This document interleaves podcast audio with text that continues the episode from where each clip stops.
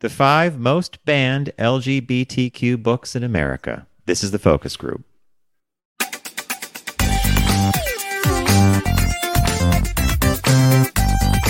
They're all business, except when they're not. It's the Focus Group with Tim Bennett and John Nash.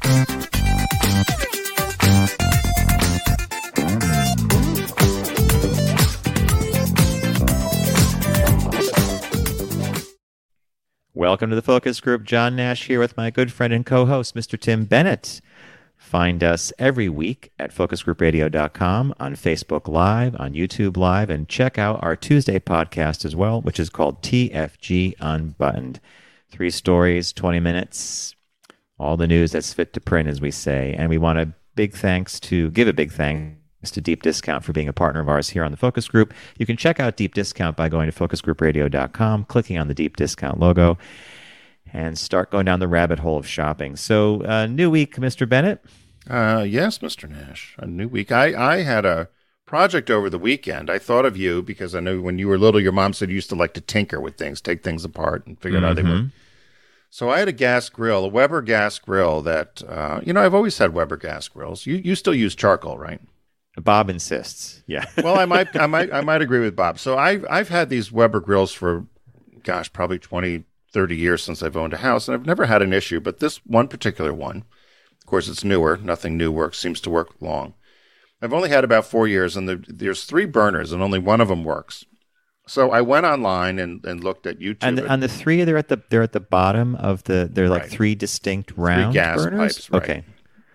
So I went online to the YouTubes and uh, found how to fix them. There was somebody called the Grill Girl, and then there was also somebody from Weber.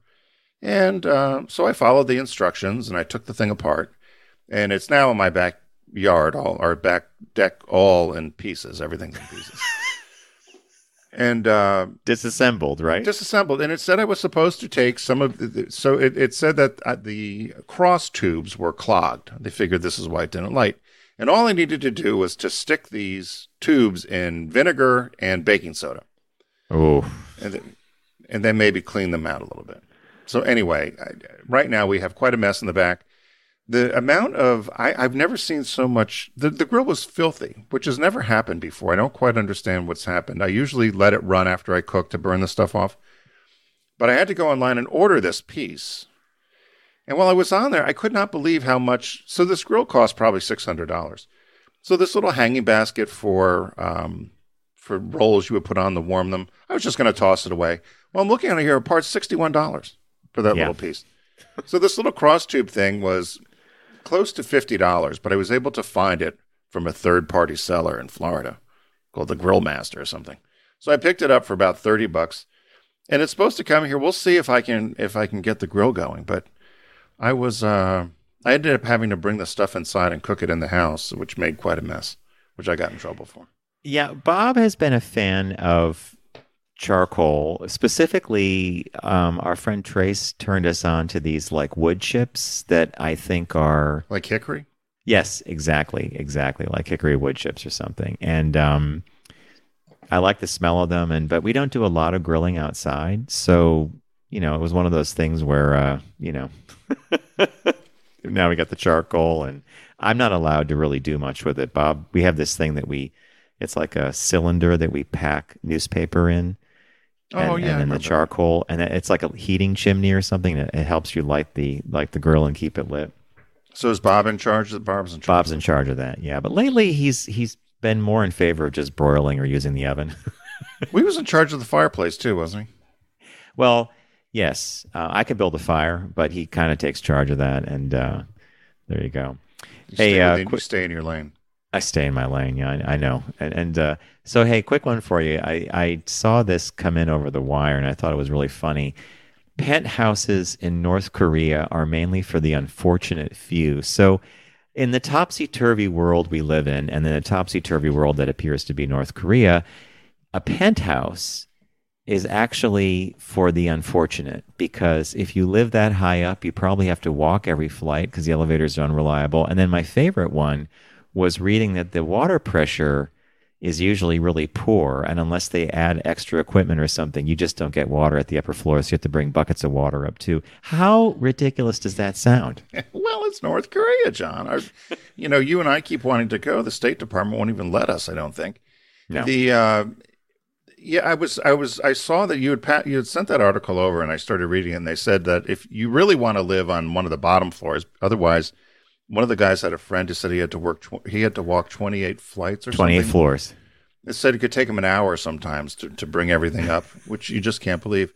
So as I was poking around, and I'll have to post it to our Facebook page only because it's just it's it's acting supreme. You know, talking about chewing up the scenery. So Kim Jong Un, the dear leader, he gave one of these penthouse apartments to Ray Chun Hee, and she is the you know the dear the dear propagandist for the uh, for the country. She's the lady in pink, and she had retired at like 79 years old, but they they say that she doesn't. Um, nobody's been able to re- replace her.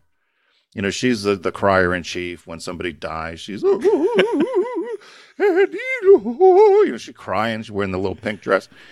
So uh, he thought she was um, she's given so much to the country. He said, and uh, she's one of the few privileged uh, few that got one of these prestigious penthouses. And he's walking her through it. And in each room, she gets more dramatic and crying to her knees about what a beautiful pad this is. It looks like a, a hotel from the '60s that we would have looked at, but you know, for the North Koreans, it's pretty good digs. Now, I don't know if this old lady's going to have to walk up the steps, though. And I was reading this article you found, right? The elevators don't work. Twice a day, they might work, they said. But it's a topsy turvy world that you you would want to be on the ground floor if you're really connected to the party and you got the bucks. You want to be on the ground floor because you don't have to walk up. I mean, it, could you imagine? I mean, I guess that would be how New York would operate if everything went to if we had no power or bad elevators, right? What's up is down, right? In, in North Korea, I. Yeah, you, you, you want the you, you want the closest. Th- you, well, what are you going to look at in Pyongyang? What's the view? Half the time the lights are out.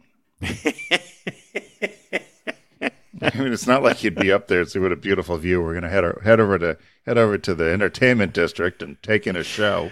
Or it's not like the time we were kicking off our our uh, national park tour with the uh, VW Alltrack wagon, and, and Jay and Jason had us up to their beautiful apartment in Seattle, and we were on the this. Remember the deck we were on? We Right. had cocktails. You could see the sound and all the buildings. I mean, and the sunset. This is. Yeah, I get. I get. I get your point. Nothing's going on over there, right? No, nothing to see. But uh, yes, I'll post I'll post a tour of the penthouse with uh, Ray Chin Hee because uh, Reaching ye. yeah, she, she, she, she, she's the Walter Cronkite of uh, she's the Walter Cronkite of Korea, North Korea. So yeah, that was a good article. I would I still really would like to. It's probably the last country on earth you can go to that you'd really feel like you went somewhere. Um, and what you mean by that is the last country on earth you would go to where you really met, where you really felt like you went somewhere foreign, Right. Because it's so different, right? So there can be no Starbucks or McDonald's or anything there. So yeah, it'd be. Uh, I, I would like to do it. I always wanted to go to Russia. I wanted to go to Cuba. I've never made it to ne- either of those places. But You know, my mom and Jim did a, uh, a cruise from St. Petersburg towards Moscow, one of those riverboat cruises. She loved it. This was years and years ago. Um, I think it's going to be a long time before any of us are traveling over there because of all the, the stuff that's going on. But yeah, it would, would have you been go to cool. Cuba? Would you go to Cuba? I would love to have gone, but I haven't. But I know people who have, and they used to Right. go via Canada to Mexico and then over to. I guess that's how the Americans could go, right?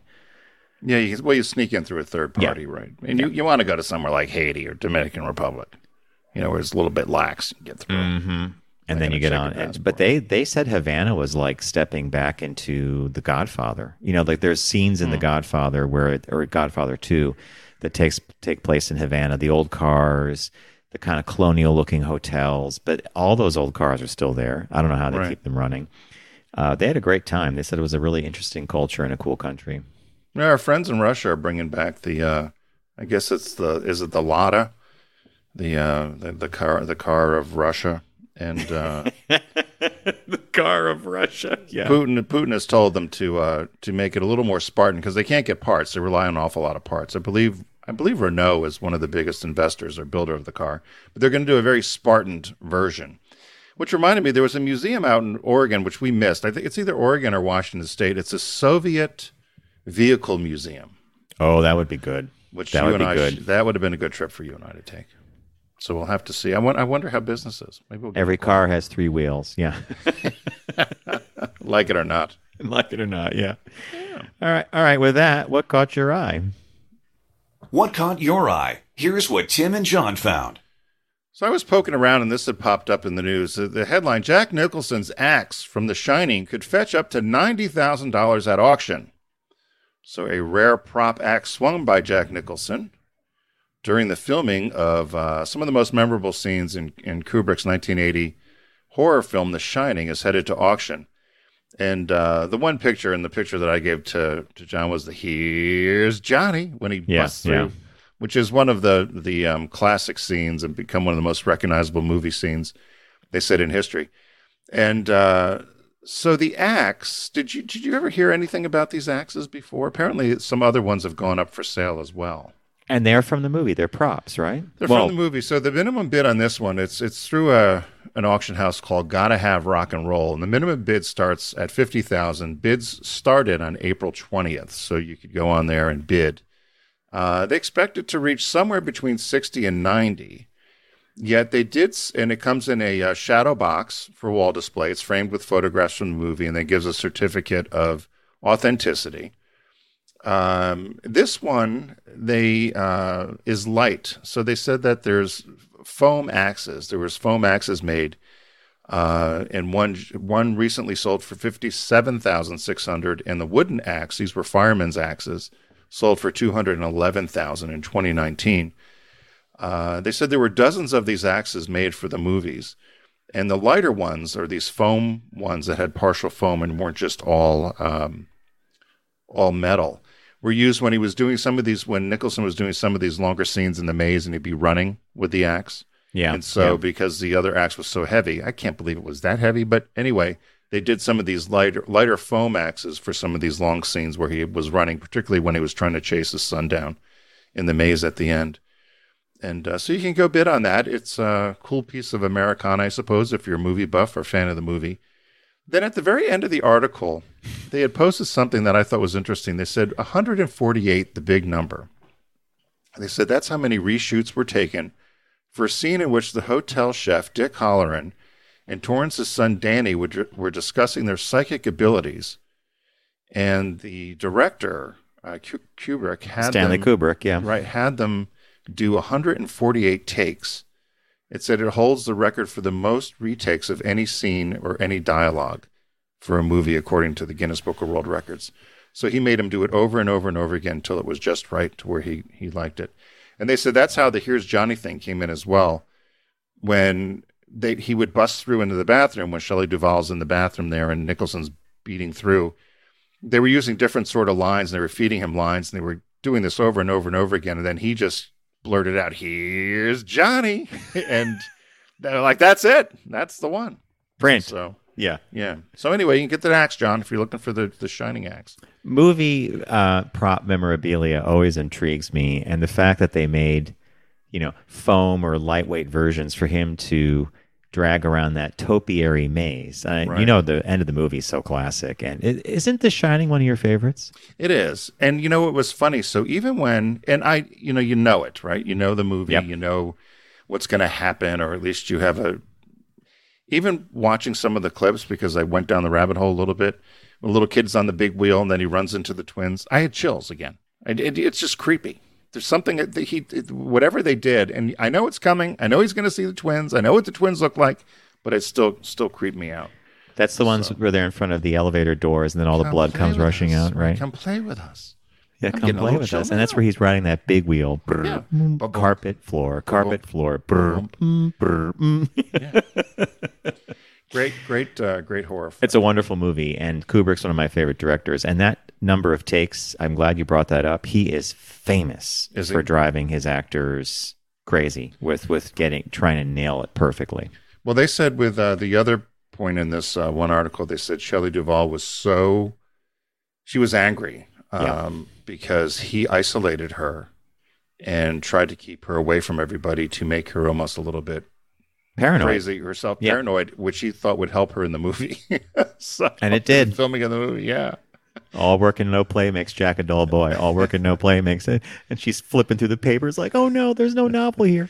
I always wonder why she never got the hell out of there. I mean, it, right when you're you're watching that thing, you're like, hmm, something's up, right? Yeah. I don't know. Would you have stayed around?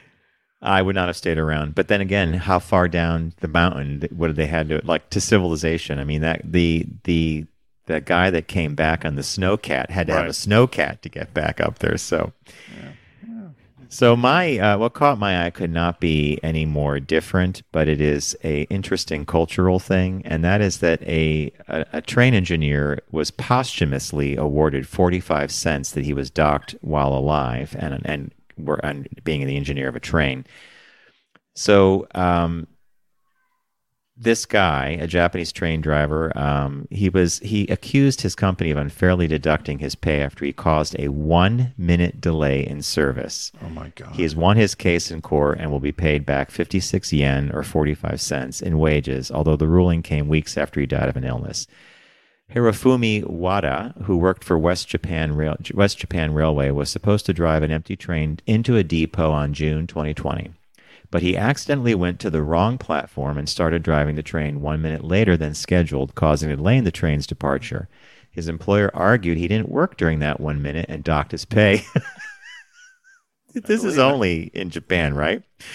On Tuesday, a year after Wada sued the railway operator, the district court in the southern prefecture uh, of Okayama ruled in favor of him and ordered West Japan Railway to return the 45 cents in reduced pay to the driver who died on April 3rd of an unspecified ailment at the age of 59.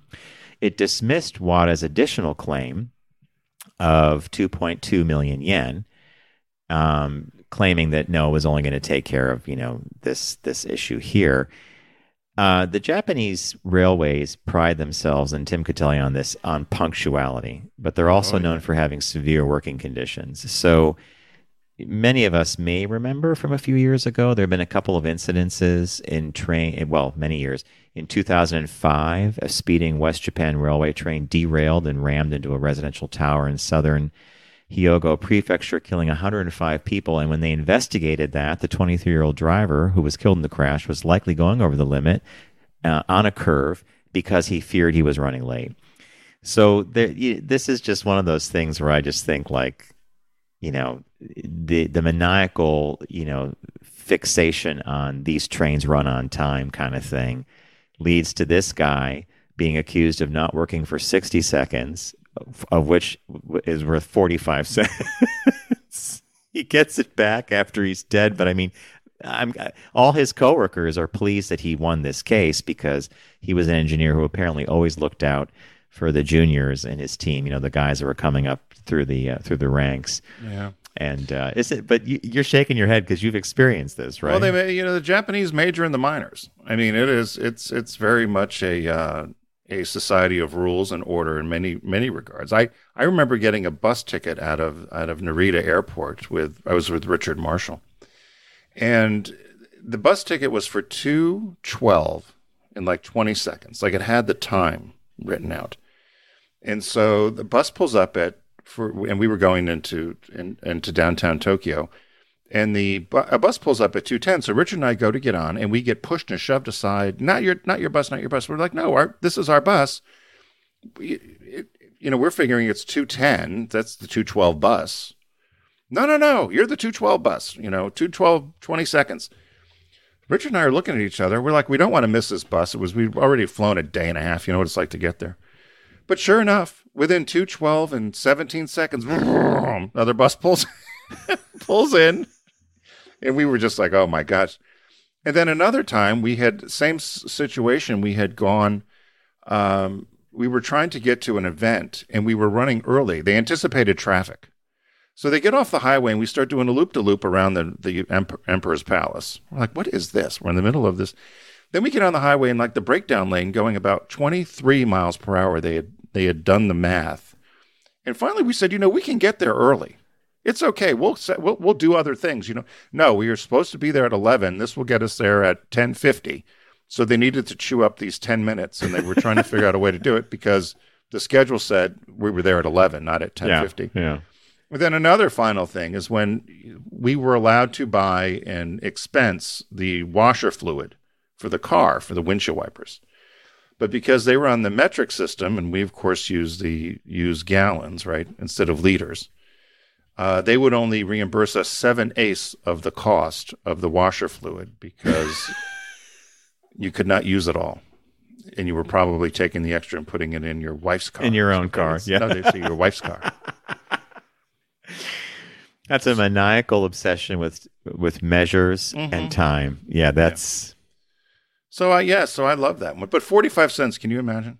45 yen. Yeah, 56 yen, 45 cents, and it's posthumously given. Poor guy. I, I wonder what he passed away from. 59 is pretty young, in my opinion. Um, I think that's how old he was. I had an employee that came to me said his paycheck was twenty three cents short. I remember this story. I love this story. and he wanted it fixed because he had done the compounded interest over X amount of years of how much money he would be out by the time he retired. And I flipped a quarter at him, took it out of my pocket. I didn't have time.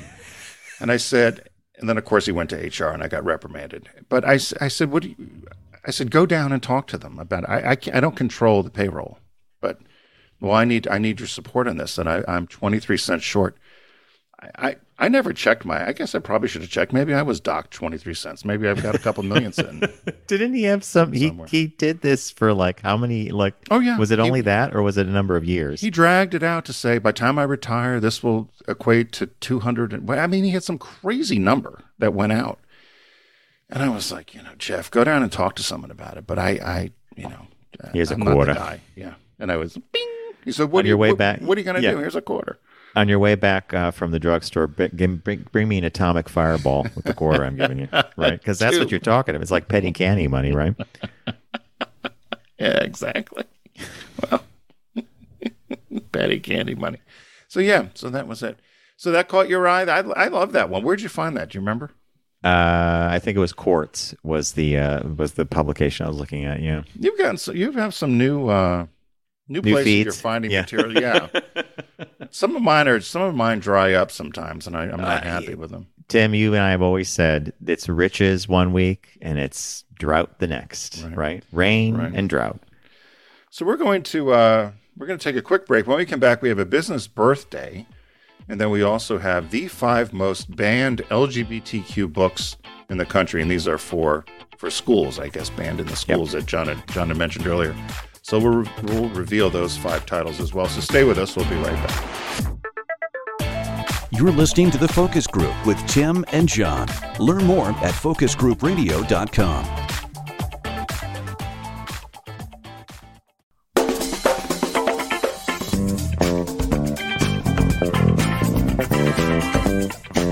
Now back to The Focus Group with Tim and John. Available pretty much everywhere.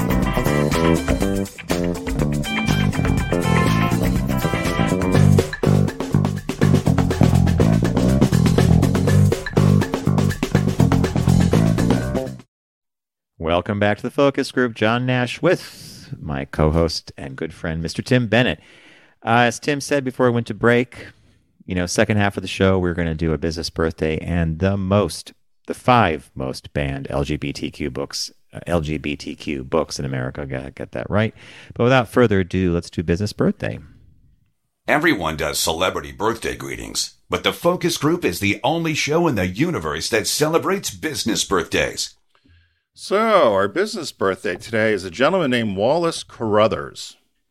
And I always say I like Carothers. C A I do too. O I do too. H E R S.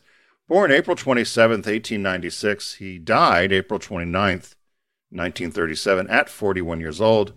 He was an American chemist, inventor, and he, he led the organic chemistry area at DuPont, but was credited with the invention of nylon as well as neoprene. You know that neoprene's that thick, rubbery Uh-huh. that Like like uh, for scuba diving kind of yeah, thing. yeah. Yeah the uh, what do they what do they call that? Artificial? It's not artificial.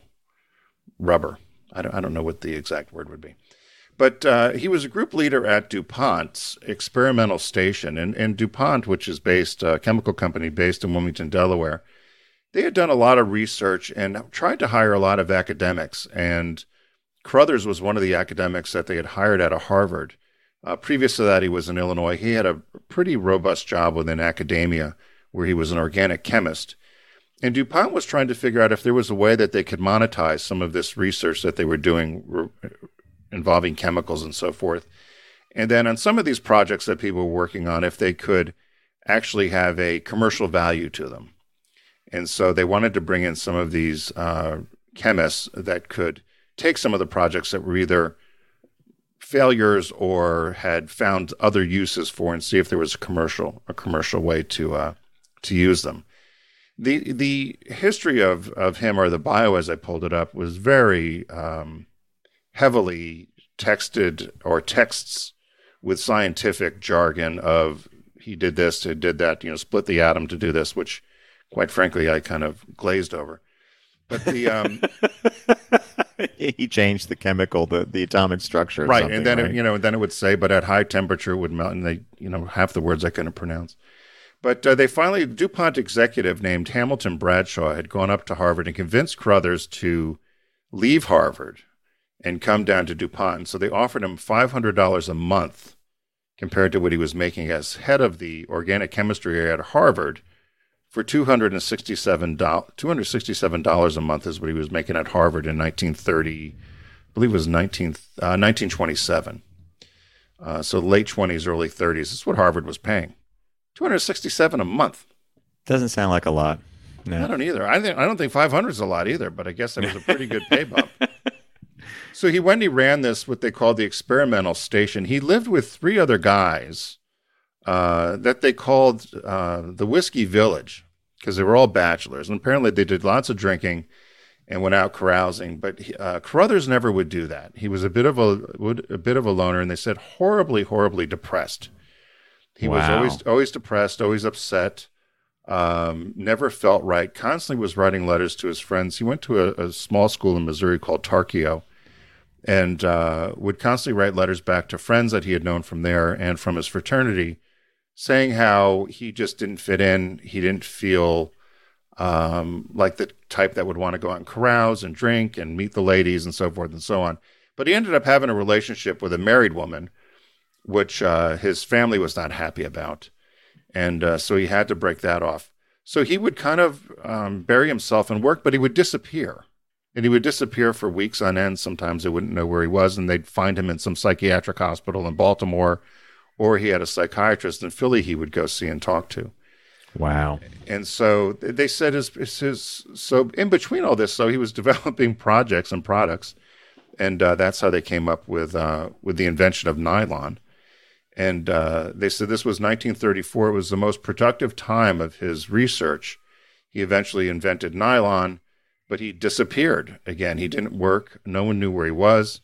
He had found a small clinic in uh, outside of the John Hopkins Hospital in Baltimore, and um, DuPont would get him, bring him back again, and uh, he'd continue to work. But finally, his uh, sister had died of uh, of pneumonia, I believe, and he just this was 1937. He couldn't get over it.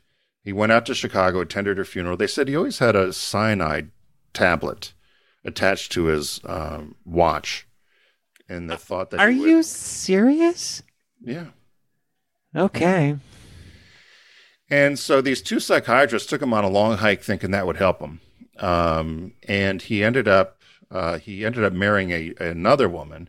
But after this long hike, after these two psychiatrists thought a long hike would do him good in the Alps, uh, he disappeared again, and he went back living with the boys at the Whiskey Village, or Whiskey Acres, they called it, and uh, outside of Wilmington. And uh, she just finally said to the psychiatrist, "I can't take it anymore. I I can't care for him." And Wow. the, the psychiatrist said, "You're absolutely right. Um, you won't be able to care for him."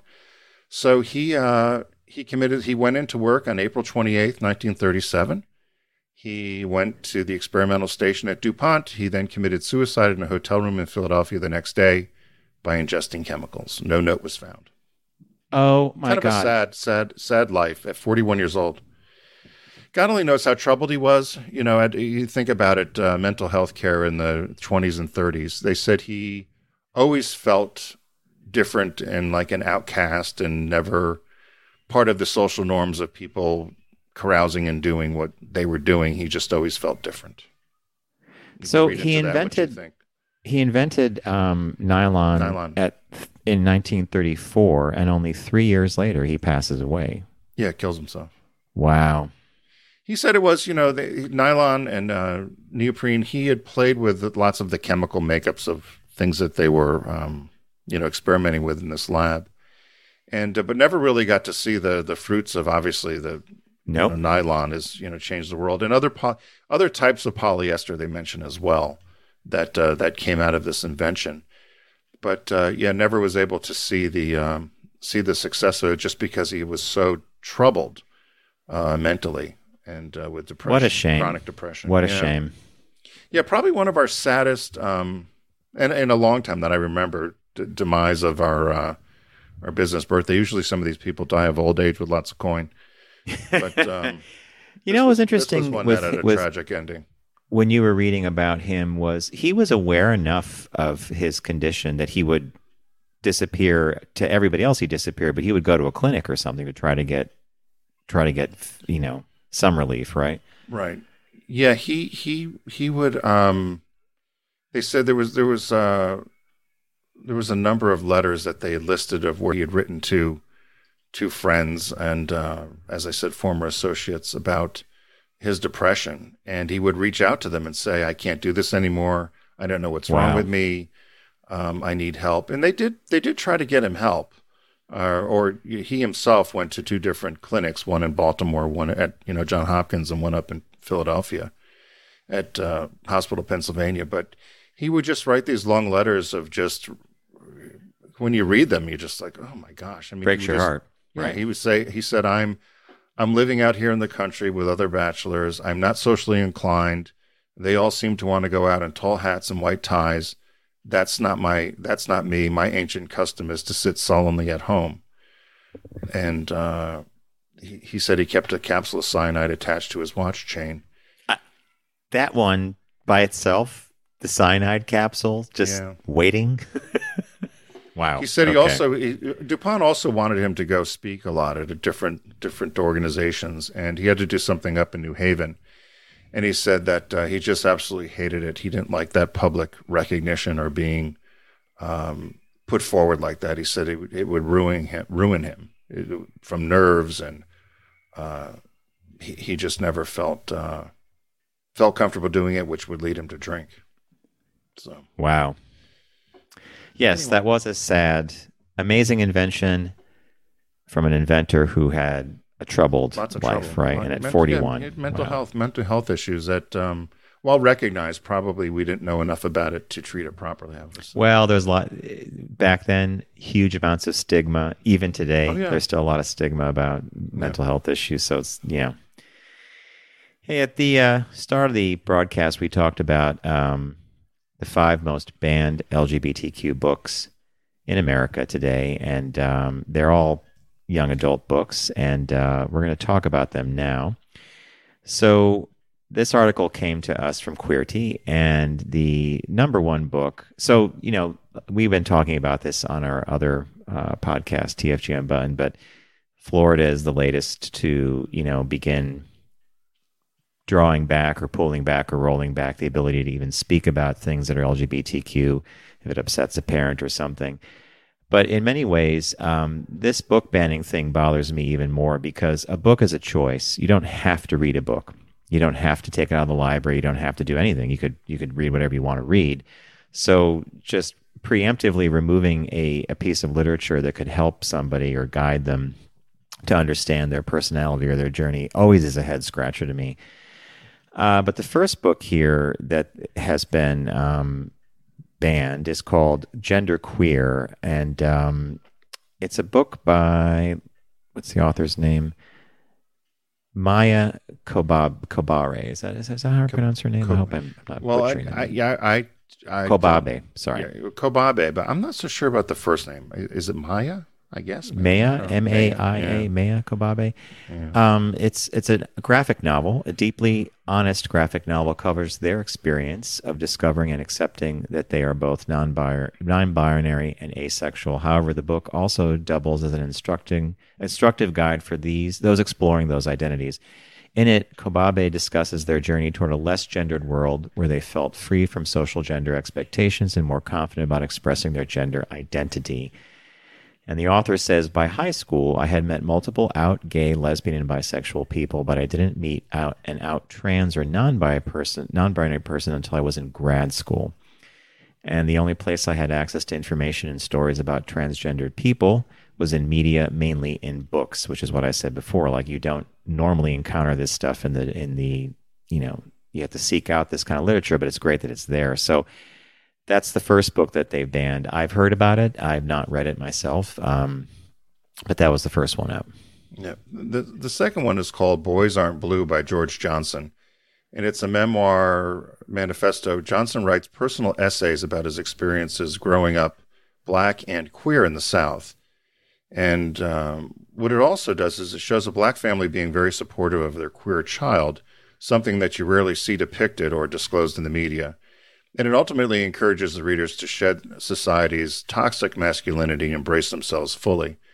So, again, when um, there's been lots of studies done, and John and I are currently working on a project around Generation Z, and where uh, people are really exploring different um, ways of expressing themselves from gender or um, this, uh, whether they're trans or non-binary and so forth. But this is just simply this author George Johnson's um, memoir about what his experience was.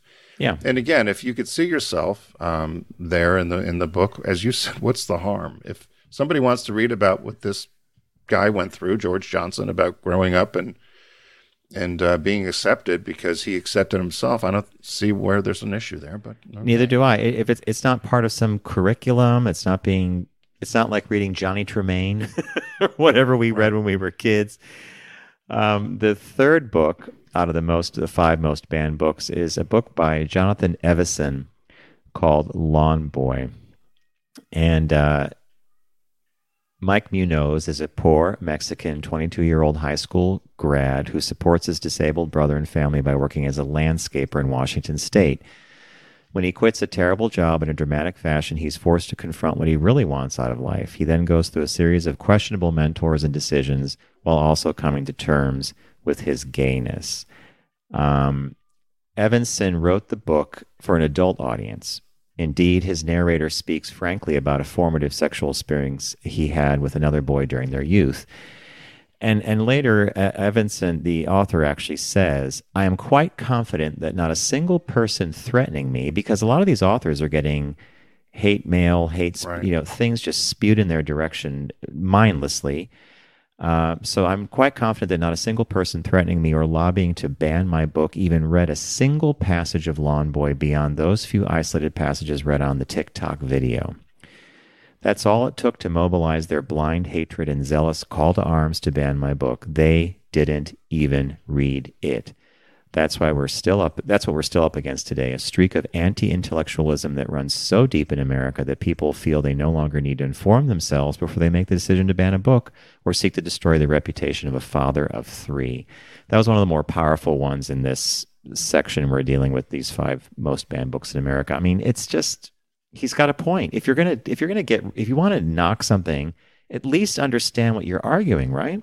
Right. Or if you want to debate something, be informed about what you're debating so that you at least have another point of view rather than I don't want to hear about it. I don't. I yeah, or or you're co-opting. You're you've right. been force fed, or you've you've co-opted someone's point of view and you made it your own without even knowing why. Yeah.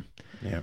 Number four is called Beyond Magenta: Transgender Teens Speak Out by Susan Kuklin, and um, the author here she interviewed six people. She said two trans feminine people, two trans masculine people, and two uh, non-binary people and they came from different um, uh, different nationalities as well as different socioeconomic and familial backgrounds, and talked to them about them coming to terms with their gender identity, and probably a lot like the uh, the book John just mentioned.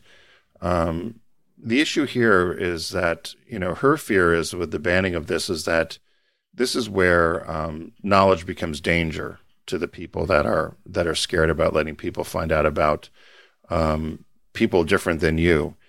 And it's this whole, um, I think the whole theme of, this to me was this not allowing people to either educate themselves or not becoming educated about what else is happening, uh, particularly now in society.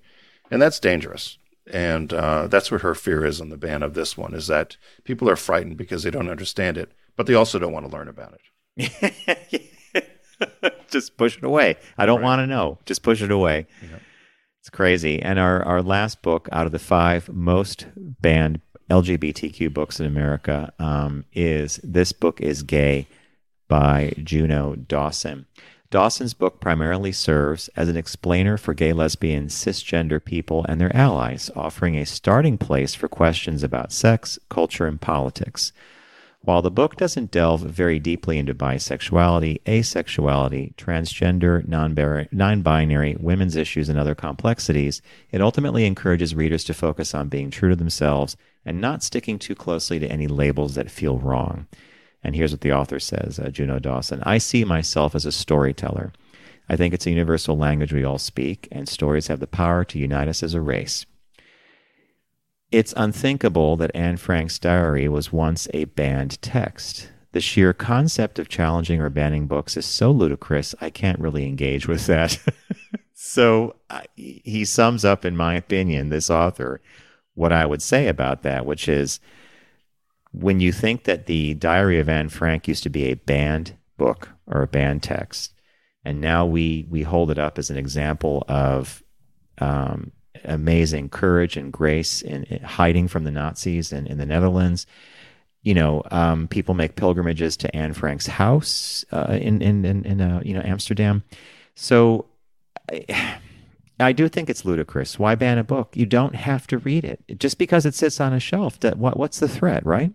Well, this all reminds me of uh, this book banning. Reminds me of a lot of the um, teachings of some religions where you don't want the people to be educated because you don't want them to question your doctrine, right? Correct. So if you keep the masses stupid, which is uh, why some of these author- authoritarian countries um, want to control media or control what people hear or what, what they consume, is dangerous. I mean, it it, it reminds me of, um, and we I've said this a million times. You know, the Jehovah's Witnesses. They don't want you to go beyond a certain grade of school. And uh, you know, you and I have always said if we had a telemarketing company for cold calling, we'd hire witnesses because they're used to, you know, they're accustomed to the rejection. Relentless. Keep going. Eventually, right? Eventually, even a blind squirrel finds a nut. So they're going to sell something. But uh, but yeah, you keep the masses stupid, and uh, you're able to control them. And and that's what I think the danger is here. Because if this if these books are banned, what's next?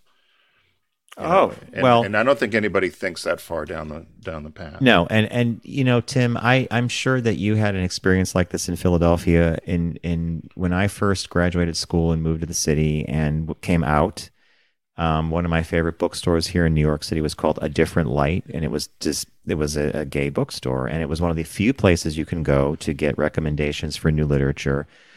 And what a revelation to read books by authors who were either gay or included gay characters thoughtfully, sensibly, touching, you know, um, you know, touching depictions of life. Uh, it was like a, a, you know, revelatory. Now, some of these books may have existed in a school library, but I didn't right. know about it back then. So, yeah, this whole idea of banning books is, I love reading, I love books, and I love how they share knowledge the idea that you're cr- clamping down simply because you don't like the subject matter or the people it's directed to or that it's going to change society. It just seems like we live in a very fear-based culture. I mean, we've always been a fear-based species, but you know, like I'm I'm I'm afraid of getting eaten by a lion. I got to run. I might not be, you know. Right. This this is getting to a fevered pitch. The culture wars, though, they're ridiculous. They're ridiculous because yeah. we're talking about our neighbors, our brothers, our sisters. Or you know, this is not some alien invasion. This, the culture wars are affecting us, right? Yeah, no, it's it's sad. So what a lot of people are doing, I've seen where people are actually buying these books and donating them to uh, to schools. Or Amazon has a whole whole area where you can actually buy seriously. Yeah, and I've I've read some people in Central Pennsylvania that um, actually had a book fair with all of these books plus countless others that were on the list to be banned in certain states for people to come buy them and, and or or donate them and, and give them give them for free. So um, you know, thank God to uh, to those of us in, in the country that are still out there with the putting up the fight. So uh, as Michelangelo Angelo, ooh, Michelangelo Signorile has told us many times, it's not over. Not over. No. Right. So, on that happy note, between the suicide of the business birthday and the books that are banned, thanks for joining us today. We appreciate uh, you spending time with us. Be sure to also catch our podcast, which is TFG Unbuttoned, which is released every Tuesday morning, and you can find all of our media housed at focusgroupradio.com or on our Facebook page, which is Focus Group Radio, as well as our stream on YouTube, which is also by the same name. And pretty much anywhere, if you just type in Focus Group Radio, you'll find uh, whether it's on uh, Spotify or Amazon or where else are we? iHeart, TuneIn, you name it, we're there pretty much, aren't we, Mr. Nash? Yeah, we're all free. All, all free, free, free, free. So uh, remember, don't text and drive, arrive alive. Be careful out there as people are starting to uh, travel, whether it's for spring break or getting ready for the summer season. Put your phone down when you're driving. There's no need to have it on. And uh, have a good week. We'll see you on Tuesday. Take care. It's the Focus Group with Tim Bennett and John Nash. Accessible on all platforms. Subscribe, like, and rate us on your platform of choice. Learn more at focusgroupradio.com. That was a stunning focus group.